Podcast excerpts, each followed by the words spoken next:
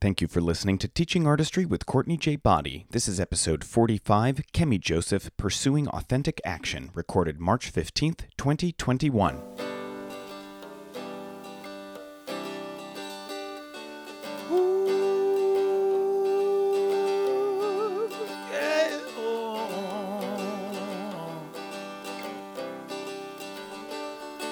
So damn tired of waiting on a perfect A plus B.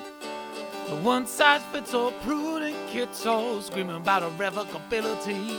Let's burn some bridges, earn some stitches, and fight our own way free. Cause the rules don't lie, but they don't apply to people like you and me. Let's start it up now.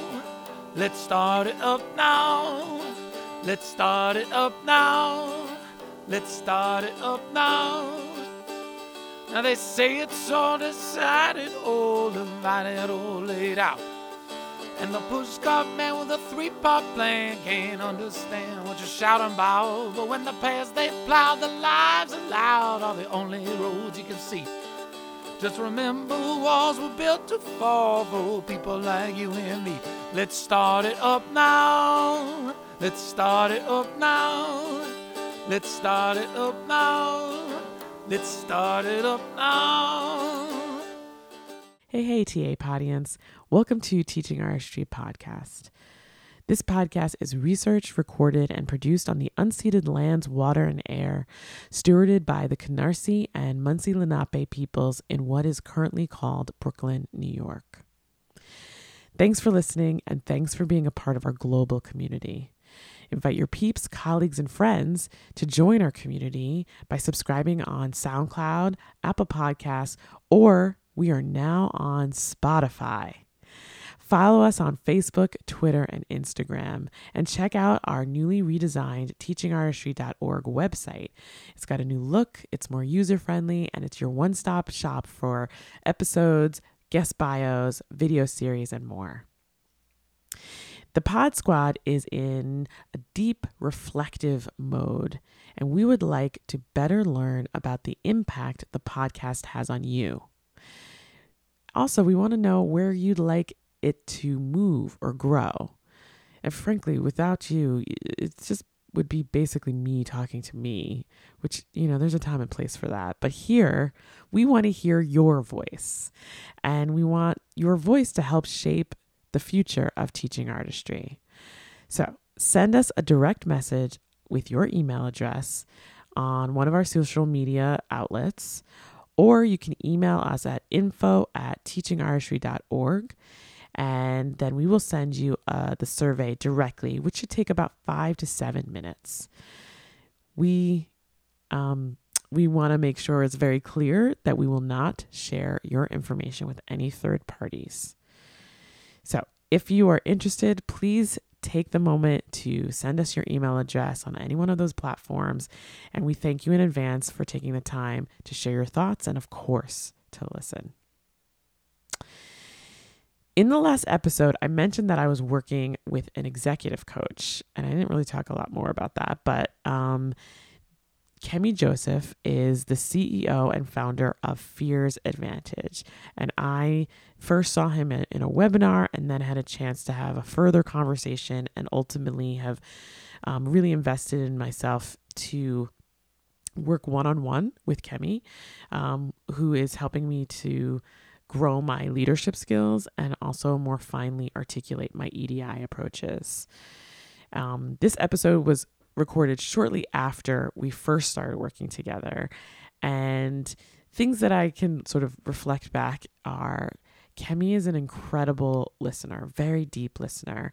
Um, he's a good storyteller, and um, he's able to take and uplift like elements of what you said um, in any get at any moment really and connect them to something that is bigger than ourselves um, what I hear in this episode and what I've experienced in working with him more directly has been that he is quite aspirational.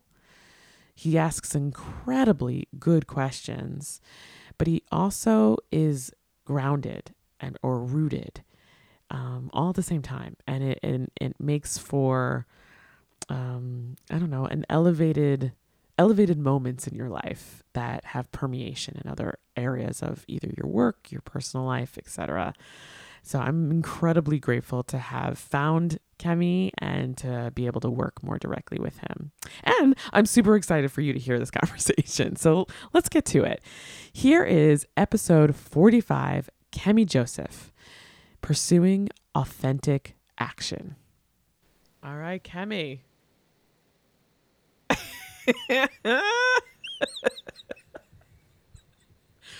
Welcome. Welcome to Teaching Artistry Podcast. Yeah, I'm super excited to be here. Thank you so much for having me, Courtney. Um, yeah, I'm excited to have this conversation. Um, uh, so this podcast, I explained to you, is uh, a podcast that celebrates artists, culture, and equity. So I'm excited to hear about your journey. Um, I'm excited for folks to learn more about you, um, your work, um, uh, fears, advantage. Um, but let's get into, let's just start from like today. Aujourd'hui. yeah. Uh, I'm learning French now, by the way. Um, how are you and how are your loved ones doing today?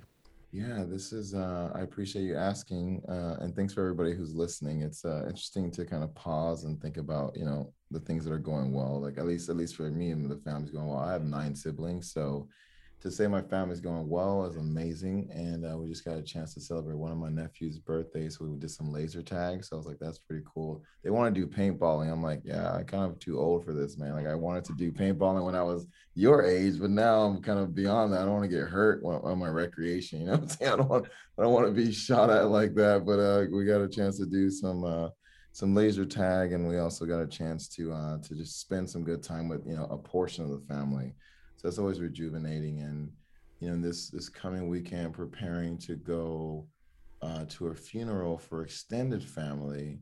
And so it's interesting to like balance this conversation like the good and then also seeing like being there with the family during the not so good or during the, the parts where there's loss and, and there's uh and and you know the the idea like I don't want to be at a funeral. I don't think anybody wants to go to a funeral, but it's like the point of going to the funeral, even if it's people that I didn't know or weren't close to. It's it's for the people who I was close to, who were close to them, and being there in their time of need to to support them. So it's just you know I think my family's doing well, and there's plenty of opportunities to support and keep the the wellness going even through difficult times.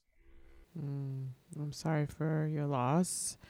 Um, yeah, no, I think the moment that we're in this year we are, you know, we're recording this at, at, at literally the year mark for when things um, really fully shut down as a country.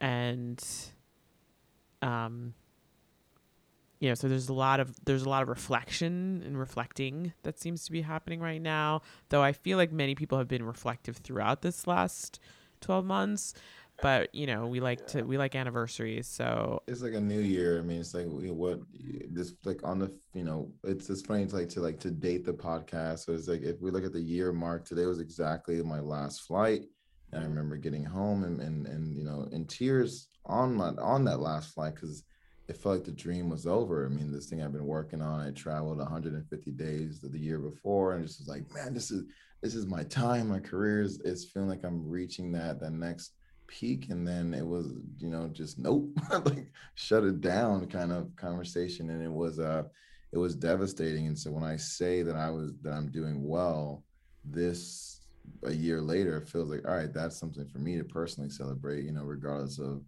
the loss and the things that have changed. It's like all right i made it a year from where i felt like my dreams got shut down to be able to to have the dream look a little bit different. It's uh, one of my mentors would say the dream was delayed, not denied. And I'm like, all right. Okay. I, can, I can wrap my head around that. It was delayed, definitely freaking delayed, not denied, because I'm not denying it. And I'm, I'm going to make sure that I'm, I keep going after it as long as I'm around. That's making me think of so many things. I'm going to, I, I love that. Um, delayed, not denied you know, I'll give a shout out to Dan Bland if you ever listen to this and make sure I give credit because it just it just shakes me every time I think. I was like, man, delayed but not denied. Like that seems that makes sense. Yeah, let's get back to it then. You know. Yeah, and and so what what are um what is the work that you do? Because you said you know I, I, really felt like I was hitting a peak, and then that felt like it was sort of sh- you know snatched away. So what what's the work that you do? Yeah, and then in, in the peak of that, you know, was being a speaker and a traveling speaker, traveling trainer, and so you know, that's like the vehicle for the work, and then the you know the work that we're doing. And so I run a I'm a CEO and a DEI strategist for a company called Fears Advantage. So co-founded it with Brian Limmerman. I'll give a shout out to him too. And for us, we call it Fears Advantage because we want to help people take the things that are scary, especially things that are causing us to avoid DEI, all of those fears, and, and turn that into fuel for extraordinary actions, relationships, and systems. So that the fears is an acronym for fuel, extraordinary actions, relationships, and systems. And I'll talk about my art experience, which is helping me get to this point. But I just love taking words that are that are difficult for us and, and figuring out a different way to interpret them that gives us empowerment. And I think that's the same way that we are looking at diversity, equity, inclusion. is something that is polarizing people, it's causing a lot of friction, eh, or the way that people are approaching is causing friction. But if we reframe it, if we flip the script on it, we can actually see that DEI is not just for minorities, it actually can help every single person on this planet. And the more we understand that, the better we are able to utilize it. And for us specifically, we are helping businesses to increase equity within their organizations to create environments where their employees, their whole team can be safe and thrive. And that we're on this mission to help 5 million people increase or five so we're on this mission to help 5 million leaders increase equity in their organizations by 2030 we know that that will help to tip the scale to where again more people live safely and thrive. And so the 5 million leaders uh they it doesn't matter what their industry is no it doesn't matter what the industry is if we if we start to get into a little bit of the math there's uh, about 200 million uh, businesses around the world and so 5 million is 2.5% of that. And when part of the way we got to that number is looking at the uh, the bell curve of innovation, mm-hmm. and it's saying like the 2.5% are like those are the the first innovators, those are the people who like get on the tracks the soonest. And DEI as a conversation, diversity, equity, inclusion, as that as the three pillars has only been a conversation for about 20 years right? So this is when when we're talking about those innovators, it's like look at the the, the humanities that we've only been talking about DEI for 20 years, and even if you talk to a 20 year old right now, they're confused, they're frustrated, they don't know what's going on. Just like people who are in this conversation, and we're saying anybody who's truly trying to do this work, please understand that you're an innovator. Like you are having conversations that other people haven't even thought of or are not really sometimes ready to hear. So when we're looking at tipping the scale to reach that 2.5, we know that will we can leverage that for greater momentum to continue to get other people to adopt the philosophy and adopt true change in their organization and in, in our world as a whole. Um, so how I I came across uh, fears advantage. Um, uh, I think I I must get like updates like oh here are a bunch of events that are happening through Eventbrite and they tend to be focused on equity, DEI, EDI, anti-racism. Um, and I was like, ooh, executive training. What is this? On and and equity, yes. Yes, yes, yes. And so I attended a training and I actually entered into the training late because I was coming from another meeting, uh, as per usual. And here's what I remember. I took a lot of notes and I've watched it since, but like of that that initial meeting, here's what I remember is um sort of being like, "Oh, okay. Yes. Here's this person who oh, what? Wait. What? Has two cameras? What's happening? Sweet setup." Like the the how you say the slickness of that webinar um uh for, for its production values was very high. And I was like, okay, all right. Not only that, but like the the the the sort of language that was put uh, into place in the framework was really fascinating and utilizing that same um, acronym fuel um, extraordinary action relationships and, stra- and systems. Yes, I was going to say strategies. No, systems. Um, uh, but I think that session was focused on the first three maybe um and and just that framework was like oh okay and then you were asking these really sweet questions that i was you know vibing on like um thinking about you t- did that triangle thing. Nobody can see what i'm doing but the the triangle of influence and starting with the individual as the base and that the tip is the world. And i was like what is this? What's happening? I love it. Um and th- and then you were asking like starting with the individual like what are your spheres of ins- influence? Write that down. And then you also like had us celebrate and talk about what are you grateful for in this moment. Like it just like the the positivity and the groundedness of the of the session was really really resonating for me I, I appreciate that on so many levels, especially even when you first started, when you got attracted by the name executive training. Like we, we're very intentional with everything because this this conversation is nuts right now. Like there's literally you get polarized people, and it's it's interesting of, of of what you're saying, like bringing in, you know, the, we we increase the production value, especially around this conversation, because it's like DEI has been called the work, and a lot, a lot of times you'll look at the production value of that compared to like sales events or whatever. It's like, man, this is this feels like less than kind of conversation. So we bring less than our like less than our best selves to the conversation. It's like, no, no, let's make it an experience. And so thank you for reflecting the gratitude. Thank you for reflecting the the you know the music. I don't know what point you came in, but we had music as well and the graphics and things that that create an ex- like really create an experience if if we you know start diving into education like my background's in brain-based teaching and learning and i know talking only goes so far engagement experience is giving people a chance to have positive emotion around something is what will lock it in and more than lock it in motivate them after the fact to do some kind of follow-up and it was cool when we finally followed up you talked about how you use the materials with your team already. It's like, great. Like we didn't have to say, go and do it because you found it valuable and you were excited when you saw it and then you then shared it. And that's the type of um, organic piece that we want to have in this process because then we can make these kind of trainings more compelling than mandatory. Like I believe there's a, a, a there's there's a way that we can get people to engage in this conversation more than forcing them to do it and i would i would rather look at that piece because then people walk away like you did feeling like dang this was great. Let me let me share this let me use it and let me follow up. That's without us even having to tell you to do those things right? So that's what we're talking about. Yeah no I, I i mean i i went back through and watched it again and and took like deeper notes but i but i um I was I actually was on vacation when when I went to that session and when I and during that time there was a um we have a we have a small team of teaching artists who work more closely with the staff to cultivate and nurture the larger ensemble. And there was a, a reflective meeting that happened about like the work that we are really truly disembarking on in terms of um, better embedding more deeply embedding um, anti-racism and equity practices into our work and being really mindful and intentional about that without a lot of external resources.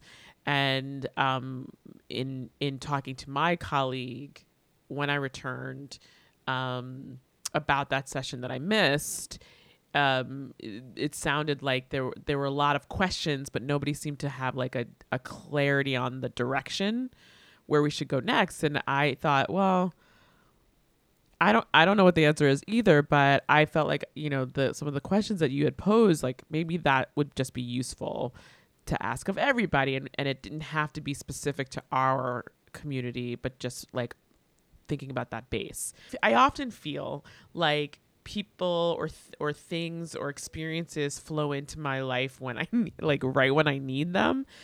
The the week before that session was the insurrection and every and we were in the middle of creating curriculum that week um, and we had done i think we a, a, good job of being responsive to the group's needs in that it was ha- like literally it was happening while we were in a session. We were all like what the and then the next day it was like how do we create space without feeling like we have to push to just do the work do our work or what you know? Um, but what what anyway, so like you know, there were, January was freaking hard, and that felt like a little bit of a of a beacon for me. And now, you know, it's March and another sort of point. I feel like every 6 weeks, 4 to 6 weeks is like a new cycle of emotional flow. I don't even want to say ebb and flow, just like oh, just like it's just a new yeah, and it's it it feels um so cyclical and compounding. And and it's hard to even remember what I was feeling 2 weeks ago. but I am definitely still feeling that plus, right? So You're saying if one definition of trauma is the the the the additional stress or pain that we can't really integrate or process to. And so kind of like what you're saying, like we it just keeps getting more and more added to us. And we're like, we haven't even processed the thing from last week. It's like, nope, you got to deal with this now. It's just like, okay, this is uh it's a it's it's and I think we for us, we are trying to show people like the trauma is is derailing this conversation more than we really as a as a society are acknowledging and we're trying to have conversations on top of wounded um, hearts, wounded minds. Like it's it's destroyed communities. It's very it's sad just to see that we are not treating people like human beings, and we know as human beings we have to take time to heal before we're getting back to the work. And it's it's uh, it's that's the extra fatigue and the extra frustration. I think is just coming from being exhausted from multiple angles. There's also just like trauma and brain development too, right? I mean, I honestly, I honestly cannot remember things I cannot hold on to much. And people will say, "Well, you said this," and it's like I might have. Tell me again. What did I say? Because I can't. I can't remember that. What could be a pro and a con, right? There's a in in a similar way, which is interesting too. I don't get to talk this much about it, but you know, when we talk about uh, the extraordinary portion of of the fears advantage, um, you know, it's like how are we living our lives? How are we, you know, how are we speaking in, in a place of power and possibility? Like how are we really embracing what makes us extraordinary. And so, you know, the positive version for me of that, what you just said is like, sometimes people will say, Yeah, I remember you did this thing for me, or you said this thing and it really inspired me. I'm like, Hey, I don't remember that exactly, but as long as you're associating me with a positive change in your life, awesome. Like, like so if people are starting to say that you're saying negative things, I'm like, all right, I'm gonna watch that a little bit better. But like, I I'm grateful that if I forget something, usually it's still something positive, and people like, thank you for that. I'm like, awesome fantastic. I'm glad you remember uh, because I may not, but I, you know, it's just the idea of the of being in integrity and alignment feels like okay, as long as I'm in that, even if it evolves or I forget, I'm generally gonna people are gonna be able to track back and be like, all right, this is the same person, this is the same uh uh this i can still trust the message is still on point with what what this person values. Well that, that that's a good reframe for me too. I mean it, ha- it often happens at work. It's people on my team who say you said this and uh, and i'm like that sounds brilliant. Awesome um, I don't remember saying that, but so uh, let's go with that. Yeah. Great. Sounds, um, sounds like a great person said it. Sounds awesome. Yeah. So yeah, so I think it's it's again the consistency of like, hey, as long as you're associating positive things with me, awesome. Thank you so much. Let's keep rolling. Now. Yeah. I mean, the other thing that I've been also considering, I, I this is a, not about me, but let's make it. Um, but the, yeah, the other thing I think that is also happening is is the rev. There's a rev to get things done, and that can sometimes be external, internal, and I'm I'm trying to do better at slowing down. We talked last week about, you know, allowing time for whatever yellow flags, red flags or the instinct, you know, to tug at it so that I so that means I have to slow down and, and take the time or allow time and space to let that whatever that thing is percolate. Um, I'm trying to do that. That I think is also really challenging because of how you know people keep talking a, a, about um, how time is liquid because we don't have any distinctions anymore, right? Um, in terms of how do we mark time, like how we as humans mark time. All of that is is is all sort of a mess. So you know, next thing you know, exactly, you're like that break where we're breaking from you know it's like, it's like all of that all of that or you know like somebody said to me recently ugh what a year this week has been. Yeah sounds about right and, and if we're talking about the the trauma piece right the uh of we said on the on the the part of the brain development and it's interesting of thinking of trauma delays brain development right? And it's just especially when it's, when we have the trauma, we go to fight, flight, or freeze, and then we usually can reduce that and calm back down. But if it's trauma after trauma after trauma after trauma after trauma, more trauma, then we get locked in this in this fight or freeze, or we get locked in this, and and it is a very um, interesting thing that what are we doing to create environments where people can slow down mm. and that's been a i mean even before it's interesting to say even before i was traumatized i was an overachiever but i imagine i was an overachiever because i was traumatized right? Like there's like i think they're super linked and this is the first time i've even said that before. I'm like i'm pretty sure they're linked and we can talk about childhood you know as, as part of what we're talking about here but it's interesting to just what are the environments where we can actually calm down and and and like let our minds calm down? And, and that's the journey that i've been on just on a health journey myself and recently um, challenging myself to meditate and it's been interesting of i can tell i wouldn't have been ready for it until now you said certain things come into our lives and i'm like all right i'm more ready to meditate now and just to experience the difference over the last week of, of just ask, ask giving my letting my mind know it's safe enough to mm. slow down has been a very um, positive experience for myself and and even the people I've been interacting with, I can have more uh, more empathy for because the flip side, and this is kind of what we talk about in the fuel portion, is um, from Dr. Michelle Borba that says uh, as our anxiety increases, our empathy decreases, mm-hmm. and so if trauma increases it, the stress of not knowing, like all these changes, COVID, like that we have more anxiety than we've ever had, mm-hmm. which is why we have less empathy than we've ever had. And for sure, connecting it back to the work of DEI, you know, if you look at which one does it require, uh, empathy or anxiety, it requires empathy. and so, you know, there's an interesting thing to just see how do we give people truly the ability to feel safer so they can be reconnected to themselves and other people in a way that uh, provokes more empathy and and reduces the anxiety so we we actually can take more authentic action and those are those are the ways that we're thinking through all of this in order to get to uh, more positive and productive solutions so I, I want to hear more about the solutions, but let's go. Let's let's do go back into you. Like I want to know who Kemi was as a kid.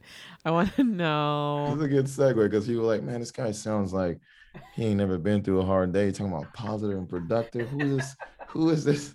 who is this guy? It's uh. So so where where did you grow up?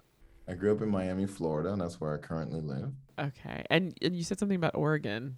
I was in Oregon for five years, um, and so that was because I needed an escape from Miami just to recalibrate my own life as a as a budding teenager going into his 20s. So uh, yeah, that was after college. I needed that for this time, but now I'm back here, back in uh, in Miami. Yeah, I I grew up here, um, born and raised, but I also did a um, after college into into womanhood moment in Atlanta.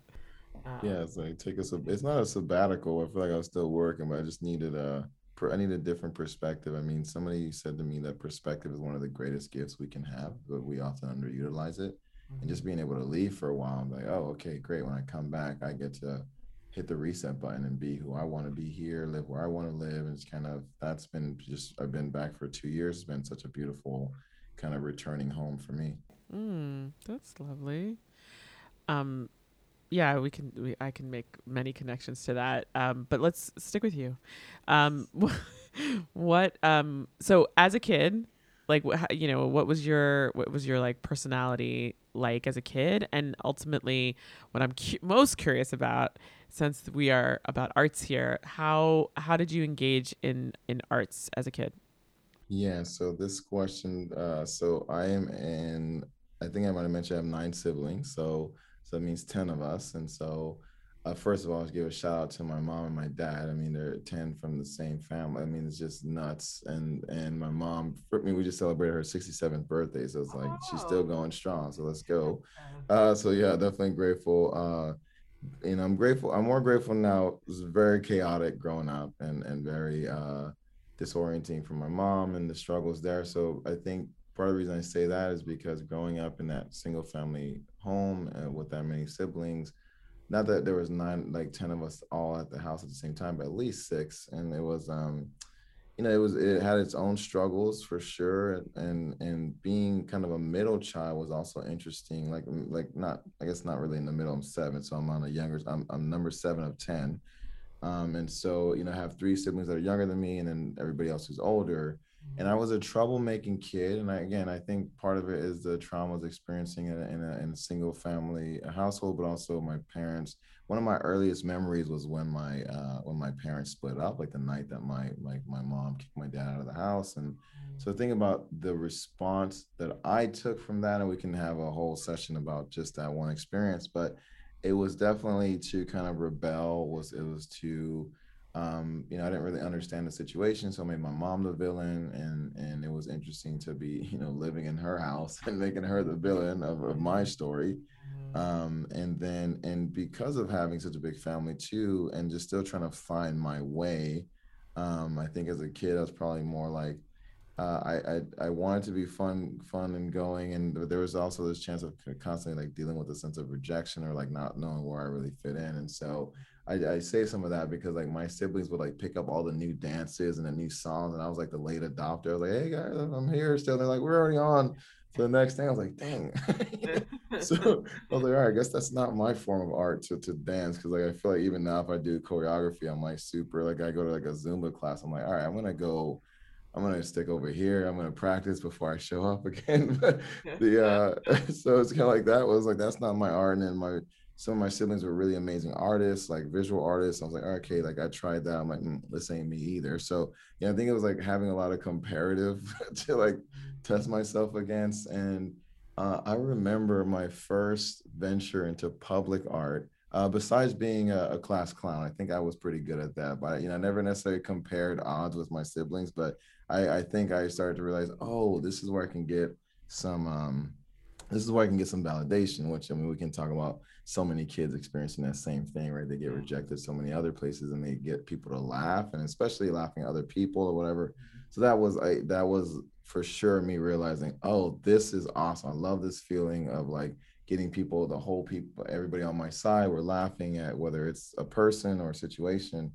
Um, and eventually I started to use those tools for good, but that was, you know, that's the beginning. But my first public art experience, um, because I was uh, labeled a troublemaker, um, I also, you know, was a troublemaker in church, and my, mom was definitely trying to get us to walk a, a more holy path, so to speak. And uh, and I did not. Uh, that was not my jam. Like it. So I said, I tell people, yeah, you could have loved church. I felt like it was a prison for me, so that was not my thing. And especially I was being forced to be there, which is, I think, part of the reason I don't want things to be mandatory. I just like that, just kind of triggers me as a kid of having to go there. Uh, so, anyways, at one point, my mom I was like, "Let me um, uh, see if we get Kemi involved in the arts, maybe that's going to be better for him." And so, I got. Uh, I remember the church drummer picked me up uh, one afternoon, and you know the enticing thing was like we're gonna get McDonald's on the way. Boom, he knew he already knew what the words to say. I was like, all right, great, me at McDonald's, exactly. Whatever else is going on, fan signs, I'm good. I'm, I'm pretty sure order whatever I want. It's like great, that's the way to get me. Uh, and I we had a session that I don't know how long it lasted, but I probably paid attention for about an hour. Um, and then so the next Sunday, and this is like playing on a drum set. So I don't know if I said it's like playing on a drum set. So the next Sunday, uh, we're back at church. Um, and maybe I'm a little bit more excited to be there. I don't know, but the drummer's not there. So this is, you know, this is this is kind of like in the movies when you get where you you've been trained by the master and then there's a situation that's provoked that like you have to step up as the teacher to show what you've learned. So that, that's at least how i interpreted it. And uh, so the choir's trying to go I'm like you can't go on without the drums. The drum set's already there. What's going on? So you know walk up on my little side and then uh and then I am starting to drum, and I think I got the, you know, I got the bass drum. I can get that, and then I'm trying to like coordinate the other drums and realizing maybe I only paid attention for like 10 minutes of that hour. Like I definitely more remember the McDonald's and what I drank and what I ate. I remember all that. The drums I don't remember. And the I've been in so much trouble, Courtney. I've been in so much trouble, especially at that point, suspended, kicked out of church. Like I've been in so much trouble. But I remember looking over in that moment and seeing my mom's face. And she was so disappointed that I was playing the drums. Oh, like, she it was like it was like this is the most embarrassing that she's been. I'm like, dang, this is it. Like this is the thing. So I just like quietly put the drums down. I, I imagine my mom doesn't even remember this, but like that just like shot me down. I was like, and I was bad, but I, you know, it's like legit, like I wasn't good. I'm not saying that my mom was crushing my dreams. Like I was like probably off beat. Like I wasn't. The drum kit wasn't my jam. And so I like put the sticks down. Like I'm never playing that again I think like I just concealed art for a long time. Like it was just like, all right, well, if I just kind of play back here, I'm good. Like I don't have to be in front of anybody. Uh, and so that, that's my beginning journey as an artist. Should I tell you how I, how I got out of that hole? Do you have any questions?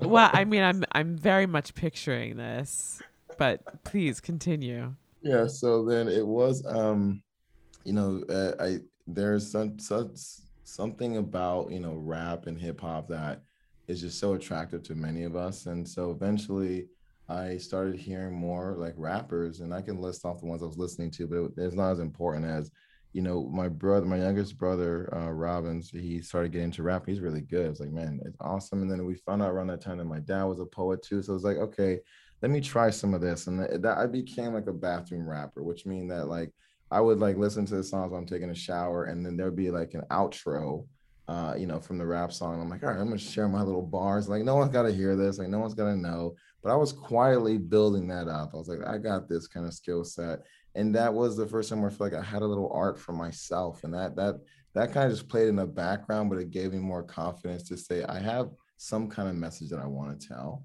Um, and the first chance I got a, the first opportunity I got a chance to start telling a message was one of my um, mentors, Mr. Bryce, um, got me into Bronco Television or BTV, like our our our our little broadcasting. So went from being a news anchor to actually like starting to uh, to tell stories and kind of make little clips to the point where we were having so much fun in that class. Like other classmates were skipping to like be a part of our movies and stuff like that. So I was like, I think this is engagement. I think this is student engagement. So wait, wait, your school had a television show? Is that your? Is that yeah, yeah? saying? Like it was like high school at this point. So it's like, uh, so it took me so that you know the church thing was maybe uh, early middle school, and then it took me um, until uh, college or high school to start like figuring out my art form, which was like video at that point, and uh, in the middle of that, between that transition, my dad had passed, or my dad had passed away uh, tragically, and it was uh, it be it was like I needed to do something different and find a way for like me to move this anger out and like do something like so being able to then find broadcast television and like in the beginning we're like we're just we're just happy to be in front of the camera you know we're making a little music video like it's just like what? We can do this too? Uh probably mtv was popular at the time so we're like oh man we can make these rap videos and then uh, it became a thing where I actually got to write a, a, segment called Choice, which was like a play on Dare. Uh, and I got to just start to share messages like, okay, what happens with the choices we make? Um, and it was then that I actually got to do like maybe a 20 minute movie about uh, drinking and driving because it was my dad was hit by a drunk driver. And that's what, you know, eventually led to his passing. And it was the first time I got a chance to even process that, like through like through making this movie and writing the script and everything. And I think that was when I understood one the importance of um, healing through art, but two the um, the ability to share a message that could could resonate with people and help them make a, a better choice through through being inspired to and and that hooked me to go full tilt into uh, film and theater and, and more importantly into communication and embracing um, embracing that I could actually make a difference. And you know as we as I kind of shorten the story I would say like once I was in film school uh, and then being able to, to get more into the arts I realized that I can also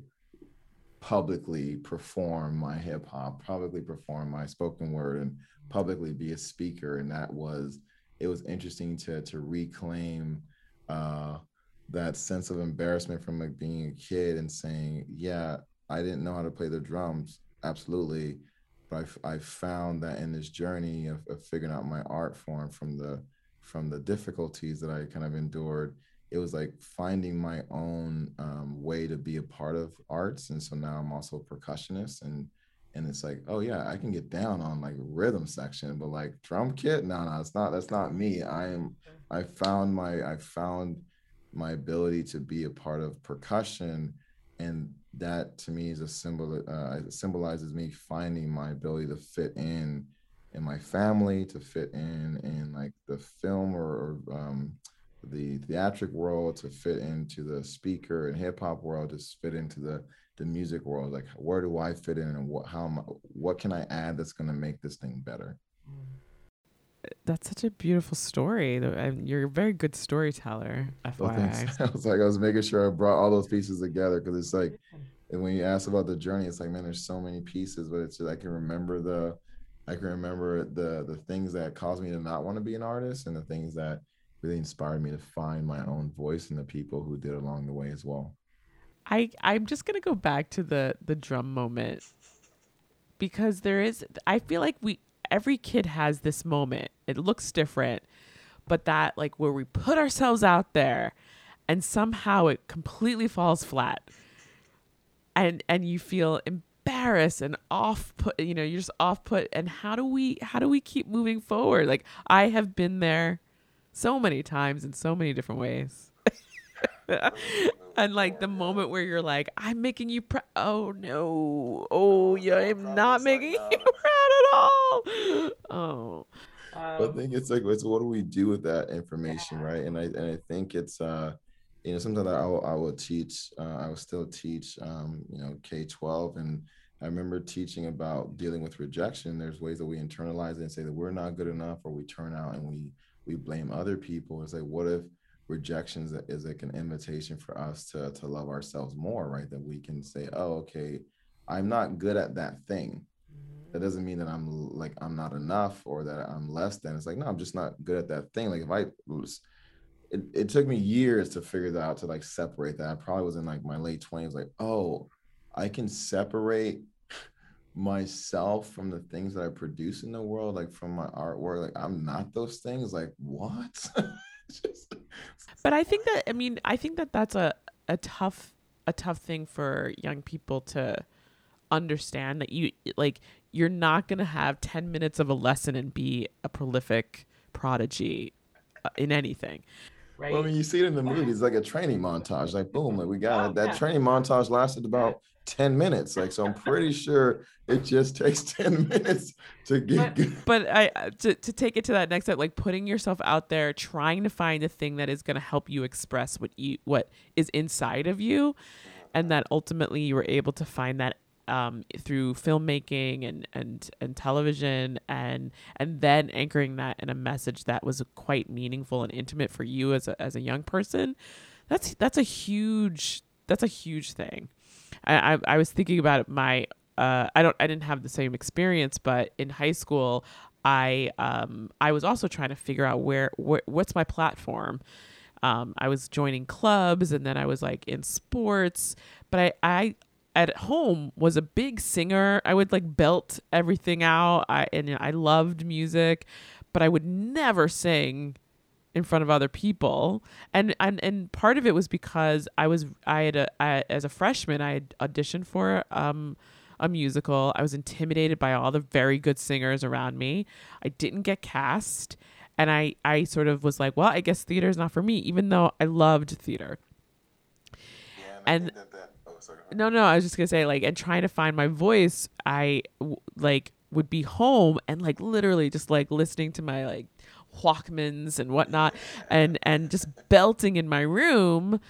And by my junior year, there was a student run production, and I really wanted to be in it, but I missed the auditions. I forget why I missed the auditions, but I happened to be in the um the open house. Uh, no, I happened to be at the yeah the open house, the teacher parent conference thing.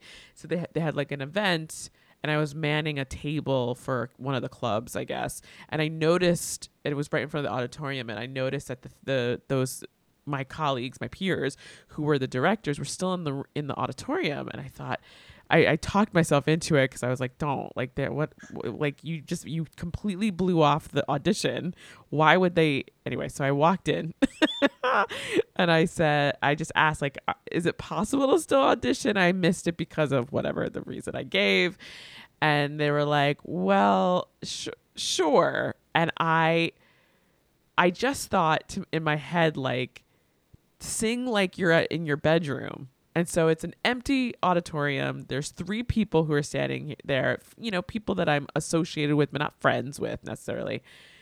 And I just decided I was like this is the one song I know and I sang some song I literally belted it out and then I was and like I closed my eyes, I belted out the song, and then I opened my eyes and they were all just sort of staring at me with like no facial expression. I just thought, "Oh my god, what what the hell did you just do?" And I was like, "Well, thanks for letting me sing for you. I'm going to go now." and they were like, "Okay, well, you know, we're to post up the um the cast list tomorrow." And I was like, "Okay." and lo and behold i they cast they cast me so that felt great that felt and i was like just happy to be in the room but that was a catapult because like you you went into filmmaking in college i i was a communications major because i also in co- in high school uh, took a film and television class and thought oh this is what i'm going to do i'm going to be a journalist or i'm going to do something in production something and then I got to to college, and the first thing I did was audition for a show, and that was it. yeah, yeah, I appreciate that journey, especially the uh, you know the the the similarities. I will give a shout out to Miss Harris as well, who was our drama teacher. Like she definitely encouraged me to to be more uh, to be more theatrical, and I think that so a couple of things I think to point out is like the you know we're gonna deal with the rejection, and mo- a lot of us don't have a support system. You know, so we talk about, for example, the R uh, and fears mm. advantages, like the relationships we have. And my friends were like super supportive, so that you know I was a more of a chameleon. I would be. I was in sports too. I was at one point taking like a computer class. Like I was doing these things and just kind of figuring out where where I would fit. And you know, it was the kind of thing where I had a group of friends who wouldn't judge me for any of those things. It was like, oh, that's cool, man, and like it just really supported me in doing that. And and uh, to me, and then the the the the S is for systems what's interesting for me is when I was doing the drum thing, like you said, I imagined like 10 minutes, I'm going to be awesome. But there wasn't really a, a roadmap for when would I get there or, hey, like, let's do this many sessions and, you know, you'll get to play your first song at this point or, um, what does it look like to actually prepare yourself for auditions and or prepare yourself to to actually share a message i mean i can remember so many performances going poorly or even as a like as someone in my family checking in with me about what is my art and what do what am i excited about? Like those things were not there. And i know there's families where those things were existed and i think there's a there's a, a layer of saying like this is what we're talking about with finding your passion and purpose is one of the most equitable things we can help a human being do because it's like this is yours. Like no one else will ever express it the same way that you do. Whether we're all theater majors we will all do it differently and it's just that's so like exciting for me.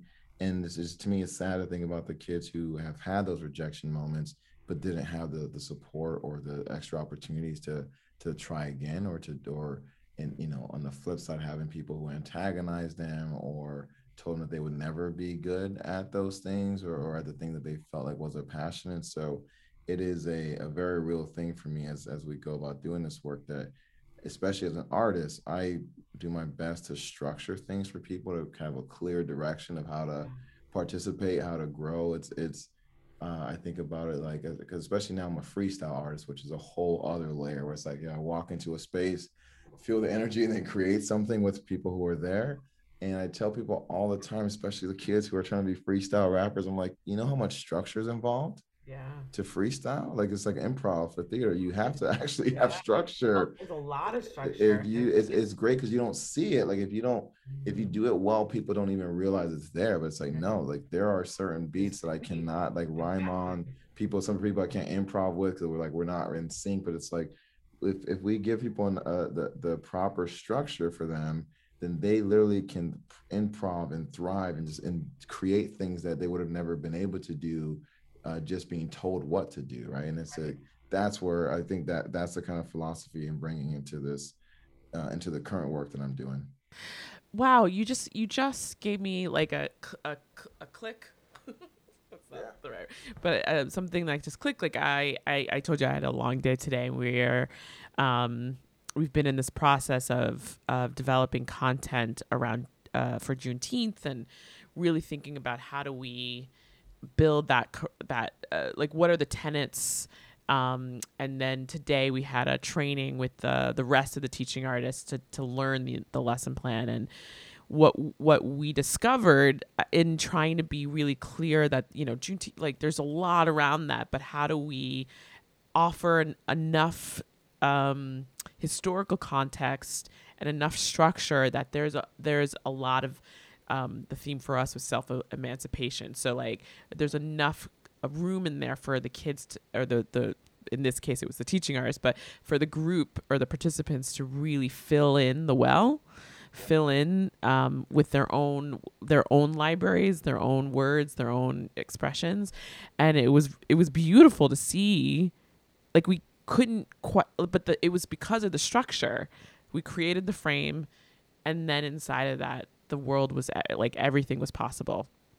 So it's it's really interesting that you're applying that same um, educational, uh, pedagogical approach to working in trainings uh, around DEI work? I would say to any, you know, we're talking about this this this podcast of teaching artists and to those who are teachers. I mean, for me, I will say one, thanks to anyone who wants to step up as an educator in whatever fashion, right? Like it holy moly, this world has become even harder to educate folks. So thank you for stepping up in that way. And and the other piece is is it is about figuring out the structure and where people learn the best. And I think we, you know, you and I were talking about some of the other pieces of what we do, and it's it's very interesting for me of uh, when we, especially doing this work and trying to be trauma sensitive and being aware that everybody's bringing different issues, and that there's no there's no rubric to to personal development. There's no rubric to DEI. Like you,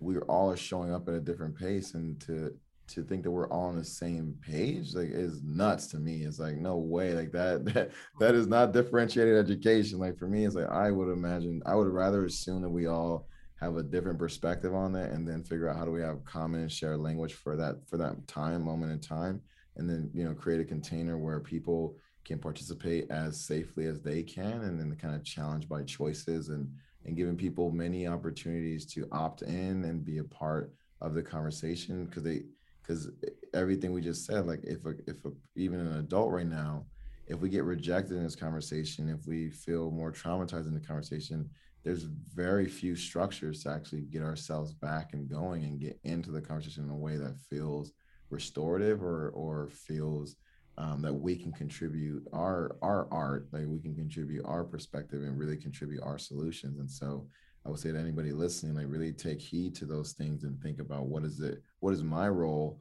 in creating uh, an actual structure or framework that allows people to to show up and, and actually participate and, and create something together versus what's happening now.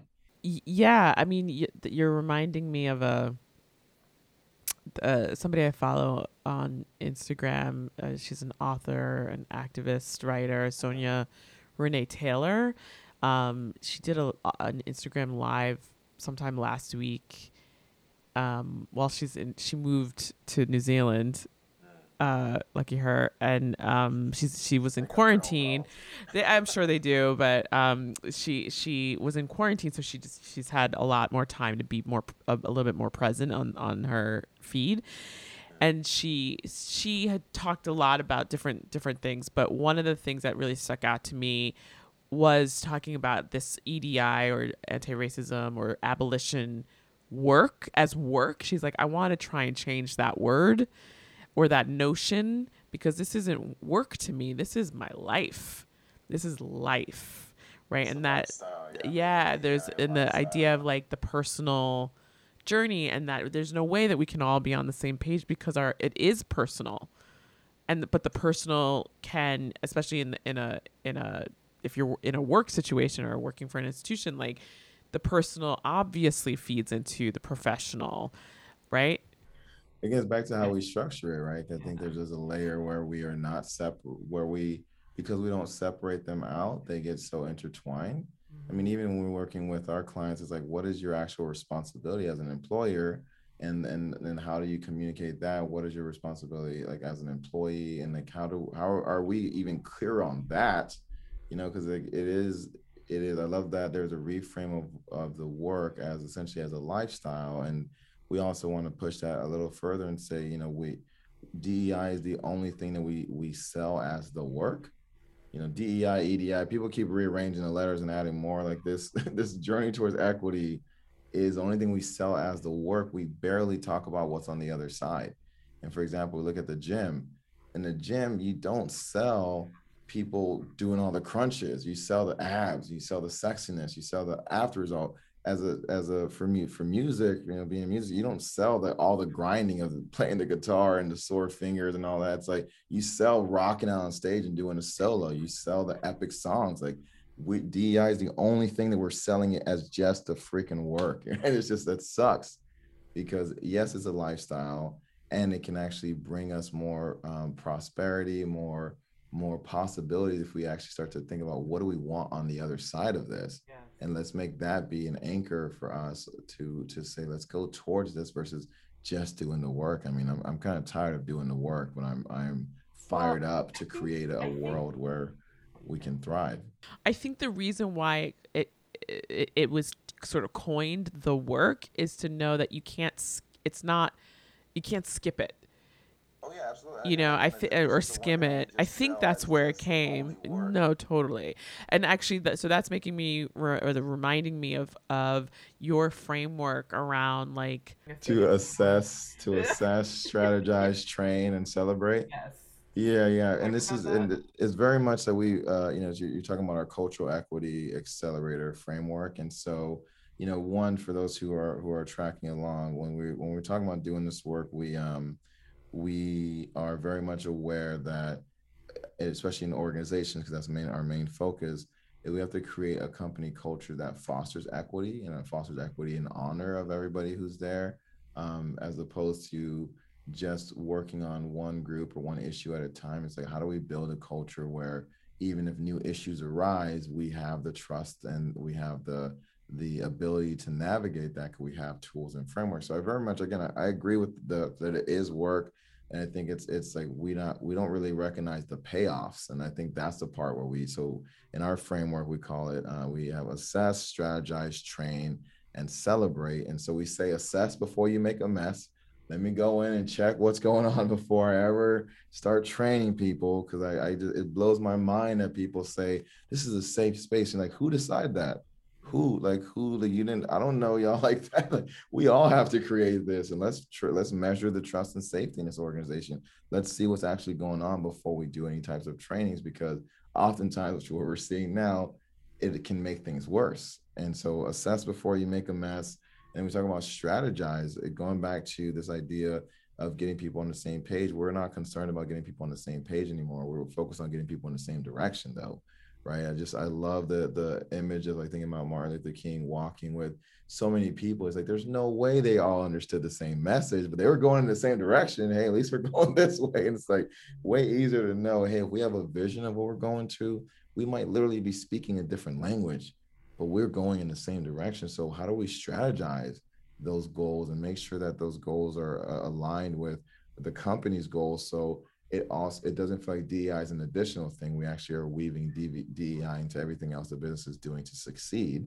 Um, the train portion, and this is, you know, I imagine you can appreciate this as an educator that we are oftentimes asking people to do things they don't have competencies for or the mm-hmm. skills for and it's like crazy like are we actually like measuring that our team knows how to do what we're asking them to do before we assume? Because assuming is not equitable i'll tell you that right? It's just like assuming somebody is ready to do the thing you're asking them to do i'd rather make sure that we're on the same page and then if they don't we can close any skills gaps. So if we're like again thinking about martin luther king he had to train people to be nonviolent right? Like we actually actually had like this thing that that was his whole philosophy he had to train people to do that because we weren't prepared for that kind of approach to a very violent situation. So are we are we training people to to de-escalate situations? Are we training people to be less traumatic in the way they communicate or less traumatizing in the way they communicate, right? Just, just things of that nature. And then to celebrate. Once we've done figured out where we're going and what's wrong, what's work, how do we improve it? Let's celebrate those milestones. I mean, I, I am just keep talking about Martin Luther King, just a huge mentor, but the idea of of the uh, when they did the Montgomery boycott, they only um, said they were going to do one day. They're like, let's try this out. Let's see if it works, right? Let's like let's start this out for one day, and then they actually came to the because the congregation celebrated. They're like, yo, it worked, or at least one version of it worked. Then they committed for the rest, whatever, however long it's going to take. I don't know how many people know that because like that blew my mind. Like, hey, even they just said, let's just start with one day real quick. Right. let's see how let's see how this goes, and let's celebrate the journey along the way because to have somebody people walking like pro like like sacrificing people will sacrifice for good causes i think people will sacrifice more for the vision of what else is possible and uh, as we get closer to that let's celebrate to keep the momentum going it's not just a kumbaya we did it. it's like no this is this is real let's motivate people to continue going so again assess strategize train and celebrate do you ever get pushback on the celebrate? That's why we break it down like that. Yeah, we totally get pushback on the celebrate. And it's like, okay, great. So tell me how you recognize like one of my favorite interview questions is how do you want to be appreciated for a job well done? Mm. People literally look at me like, what do you mean? It's like, well, if you do the job well, like well, how do you want me to, you know, appreciate you? And it's interesting that like first people don't necessarily know how a lot of people don't know how they want to personally be appreciated. So I'm like, okay, wait a minute if we're doing this really hard work, how do you know that it's been successful? What are you doing that to enjoy this process? Because it's going to be hard and there's no reward, there's no like payoff that feels gratifying, that feels like, oh man, we can really tell our friends and family about this, that oh, we can really celebrate this as a team. What the heck is the point of doing it? Like there it winning any wins are the are the fastest way to build to bring a, a team together. And the crazy part is while we're like people like, oh, I'm concerned that you know winning and celebrating this stuff, we haven't made enough progress. The people who stormed the the Capitol, like you said earlier, was they felt that that was a form of victory. Like they got to something. And we are holding ourselves back from even talking about possibly celebrating, making positive achievements when they're celebrating negative stuff. This is going back to a quote that Martin Luther King says, like evil is way more efficient with their time. And I might be misquoting that, but that that was a phrase that stood out that like we are here bickering about so many things, like even celebrating that we're doing the work and we're actively like learning and trying. Like we some people are afraid of doing that, but there's a force of evil and destruction that is not even concerned about some of these things. And it's so sad to me that we are holding ourselves back from even having joy in this process because we're afraid of offending people when this is the amount of trauma we're taking on warrants a million more celebrations than we're giving ourselves opportunity to experience. I think that a lot of people need to hear that, honestly. I, I mean, when I reflect on this year, there have been many. Lo- I've had some deep lows. You saw me at one of my lowest moments last week, but like nothing not like nothing that I've experienced in this last year uh, personally, I'll just speaking from the eye that I have experienced including last week or the week before um I had already gone through a horrible thing a few months before the pandemic and that was where I was at my complete lowest.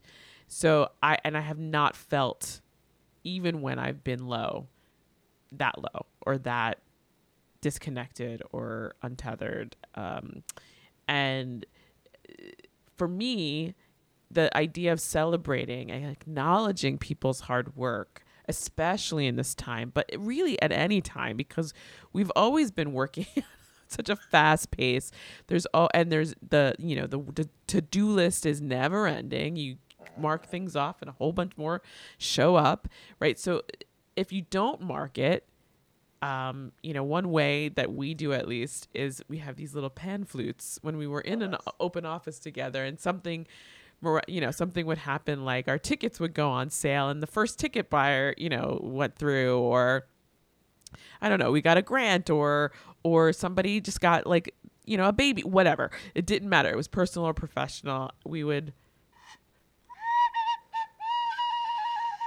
and like cheer it on. And then there was also like a but like one of my colleagues has this great button that's like bam bam bam, you know it's and so we we celebrate and there's always there was always food. Now that's all done. But like there was oh you know there was but that I the idea of celebrating along the way like what what else are we doing this for? You know like why because it's otherwise it's just the grind and the churn and what's the so so we've been having to figure out in this time frame you know and working in this platform how do we keep that same concept going? And and sometimes we do it really really well and other times we fail miserably but we keep going right? Um so i i'm really imp- i think it's really important to note that and i like i really like that framework and um it already aligns with how I think about things and, and actually do the work. I just don't know if I've been thinking about it specifically, like you said, in terms of DEI or EDI work. Um, yeah, if I can share before we move on that too, because I think uh, so. Two things you mentioned, I appreciate that you're talking about the different forms of celebration, and I want to be clear that people can celebrate differently. And I think what we the, the the teams we've worked with, we've asked them, how do you want to celebrate your milestones? Like you don't have to do it how we do it. Like maybe it is the pan flutes and the you know or maybe they get a, a, you know some time off at the end of the day. Our team said, hey Kemi, we're grinding. Uh, we want to have half days on Friday. Like we're gonna you know we're gonna do everything. They're working late hours. Like great half days on Friday is going to increase our productivity and have people like feeling like they got a reward. Awesome. I'll take that, you know, and then we, it's just interesting to just to talk through what does a, a, celebration, a celebration look like. And I think the other piece is some people, um, uh, some people feel like the celebration is um, like saying, oh, we're done I'm like, no, no, no, that's not, that's not, that's not what I said. Somebody else might have told you that. If you look at whenever you look at our framework, you see it goes in a cycle. Because when we go back to when we hit the celebrate, then we go right back to assess. Okay, like what what is there next? Like what is the next thing to do? I think a lot of people go, you know, uh, assess, strategize, train back to assess, and they don't ever celebrate. So people feel like I'm called out for doing the things wrong. I'm not really celebrated for doing the things right. So why why should I even do the things right? I'd rather just hide and stay out of trouble, which is how I was as a kid. So I also know that without that the positive part, we're just going to create more kids like me who understood how to get how to stay out of how to stop getting caught. And I think back to the um back to this year, the reason it's been so scary for a lot of us is like oh, there's been so many people doing that. They didn't change their mind. They didn't stop being racist or whatever. They just stopped getting caught. And then we see an explosion. We're like, oh, those people were still here. Oh crap! We thought we were doing better. It's like, no, no, they were just hiding better because we're not. We have a, a we. There's many ways that we have not actually been um, we have not we have been uh, continuing to subscribe to the divide and like letting ourselves be divided and assuming all things are well. It's like this is the the, the work is also are we willing to be are we willing to make this whole conversation this whole process more inclusive of even those people we don't want to be inclusive of that like we might even have our own traumas and frustrations and pain. And i know there's some people i'm not the best facilitator for like I'm fine to step out to let somebody else come and facilitate conversation with certain people that might still trigger me because I need the work to get done. I don't need to be the one to do it. Like I also I, I can I recognize that. So all that to me comes from this place of let's acknowledge how hard it is and let's really give ourselves some um some anchors of things that we would really like to enjoy on the other side as both a motivation and, and, and, an acknowledgement that we we we're on this journey and we continue to take steps in in a more um, a more equitable direction. Yeah. So I I I would like to know what what do you what do you see today is on the other side? Like so what is a more equitable, a, a liberated, racially just world? What does it look like? Yeah, I've been thinking about this for a while. I mean, the uh, uh, originally we were talking about like restorative justice and restorative, and and and I read on um, something that said, "What are we restoring the world to?"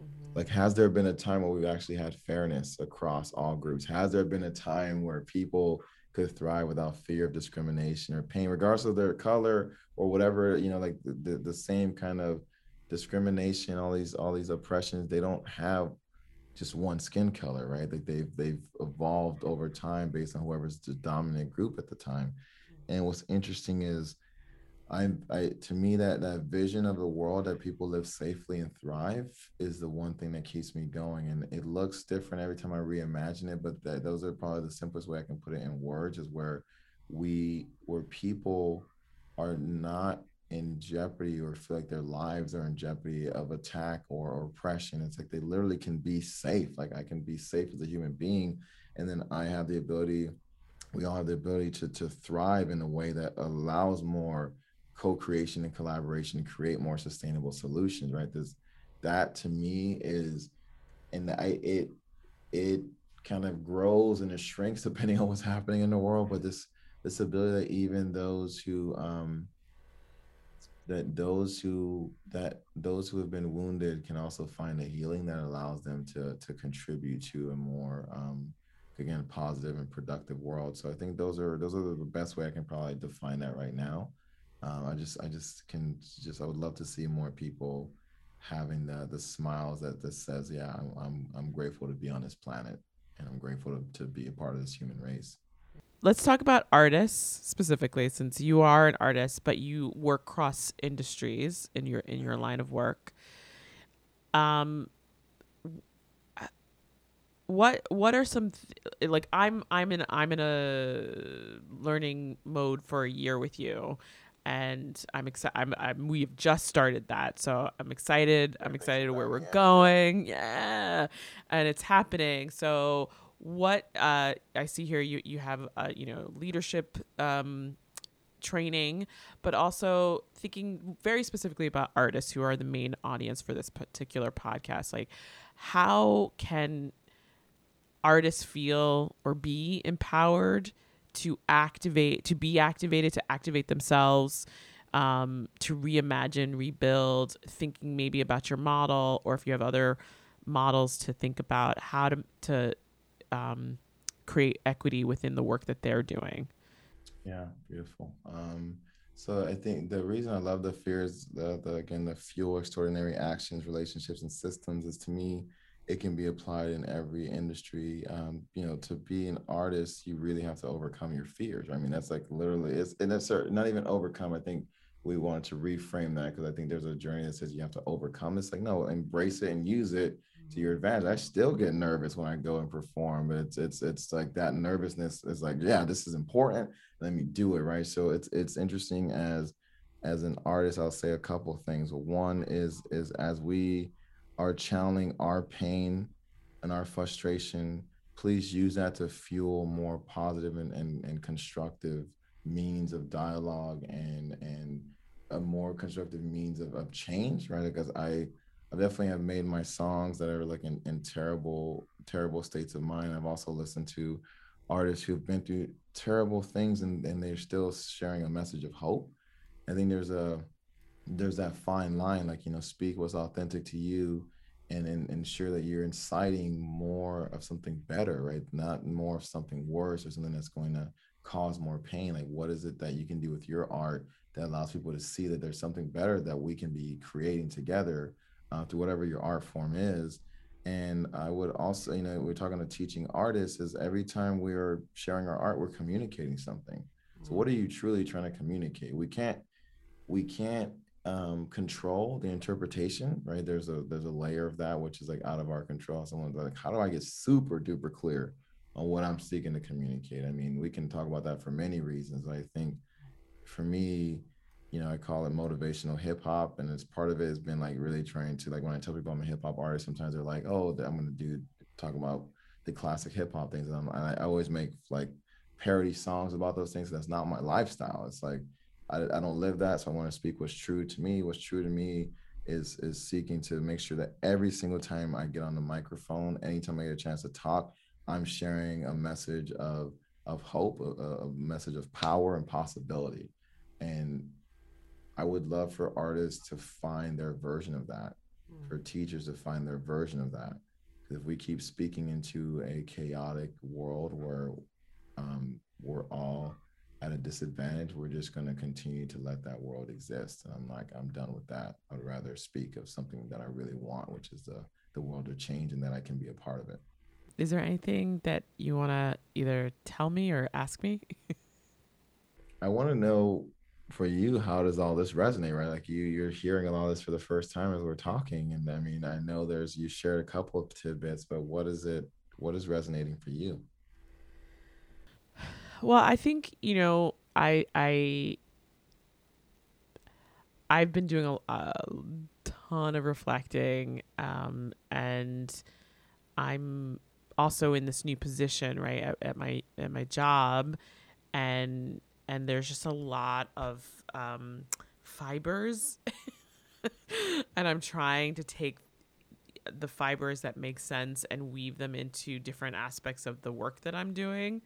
What I like about what I'm learning from you, um, and and and very much in this conversation is how how there's still uh, I can connect to with many uh, aspects of what you shared in terms of your memories and stories, but also that your approach to this work is from this hopeful asset bearing space, which is definitely the way I want to be looking at this work and, and enjoy looking at all the work that I do from that that hopeful space. Um, the the four years from I launched this podcast in 2017, but imagined it in 2016. So, so it launched shortly after the inauguration of the last uh, administrator, the last president, and I spent most of 2018 very angry. So if you if you ever look back and listen to those host intros, wow, I am so so angry. And then I um I I decided that like that while yes, I was angry, that's like that was taking up too much of my energy and space and it wasn't it wasn't really helping me do the work the kind of work that I wanted to do. So I tried to t- shift that and really go for hope and look for the uh, what was I calling well, I was calling them something that the, those years uh, like the beacons of light uh, you know the, the, the ripples of hope. That's what I was very inspired by um, Bobby Kennedy's speech in in South Africa. So like I was really and and that what the way you talk about this work reminds me of that person that I was then and who I am now plus that I think is a is a powerful thing. Yeah, I appreciate that. I mean, the and and please, if people are angry, that, that don't again, even that sometimes using the word positive is sometimes like it makes people mad. Like I, you know, I've been through. uh Whenever you do hear about my childhood of like also being you know, arrested for fights and, and things of that nature and, um, you know, at gunpoint, things that like, yeah, I'm super grateful I did not let that anger destroy me. And it was because people let me see that there could be a different route. I think it's just kind of offering that to folks when you're ready. There's a different route. Uh, if you're angry now, that's fine. Be angry and make like look at how again. I think this is something important to mention to folks. Um, just because you have been wronged doesn't mean you have the right to wrong other people and i would want to be like super clear about that because it's like i, I the committed to this a long time ago i'm going to stop the i'm going to break any cycle of violence that i'm a part of. Hmm. and i've been enough of trauma and violence against me personally to be like yeah i don't want to do that to other people. And so this this uh, and it still happens to me like you know living the life today it's just like yeah you know what? I I'm gonna transmute that energy. I want to do something different. That's what my art is for. Like you'll hear some songs that are like the energy is like kind of battle rap, but the message is like positive. People's minds like, what is? What's going on? I'm like, yeah, like I'm literally converting it in front of your eyes. Like I'm so mad, but like I refuse to let that be the message that I leave you with. You can feel my passion. That just that was fuel to the fire, boy, for sure. It's like that was fuel to the fire. And then I I I've learned I'm no longer here to suppress uh, the negativity, I'm just going to use it to my advantage, which is why, again, the fears advantage even exists. Like I, I want to use it literally to our advantage. Yeah. Yeah. That's great, Kemi. Um, do you want to talk about this uh, assessment yes, tool? Yes. And so, if people have been listening to this, it's uh, again assess before you make a mess. I, I think about my, how my leadership style has grown over the years. It sounds like yours has grown as well. So we're basically offering folks a free a DEI leadership assessment. Just get a sense for where you are in your own process. Um, a lot of leaders are trying to avoid this space, and I've never solved a problem by avoiding it. So it's like let's look at where uh, you may be strong, so you can continue to use that. And then places where you have growth opportunities, especially in this space, um, whether you're a teaching artist, uh, an educator, any kind of organizational leader, look at where you how your leadership style is contributing to DEI in your organization and moving forward. Because if you're not looking at that, you might have more blind spots than you imagine and might be doing more harm than good. So we want to help you identify and amplify the good that you can do. And where can you find that? Uh, you can find it at fearsadvantage.com slash lead. Fearsadvantage.com slash lead. Kemi, I'm going to see you tomorrow. Hopefully, we'll see everybody tomorrow, right? Tomorrow is the, the thing. Tomorrow's a new day. Today, tomorrow, the uh, and we've said hope a couple of times. My favorite version of hope that we've created is that humans overcome problems every day. Every day. Every day. So it's like, hey, as long as I see you tomorrow, that means we had a good one, right? So even if it was a hard one and a painful one, I'm seeing the tomorrow, I will take it. So uh, thank you for inspiring hope. Uh, and thank you for giving me a chance to share with all your listeners and for everybody who listened to the end. Thank you for for rocking with us and just and celebrate. I celebrate that for sure. Yeah, definitely. Well, I celebrate you. This has been really wonderful to get to know you better, and um, I, I really am going to see you tomorrow. So it's real. Right? Yeah, it's, it's real, real. Yeah. um, but thank you so much for sharing your your your stories, your work um, your outlook, you know, the, the, the, your philosophies. It's really been great to hear.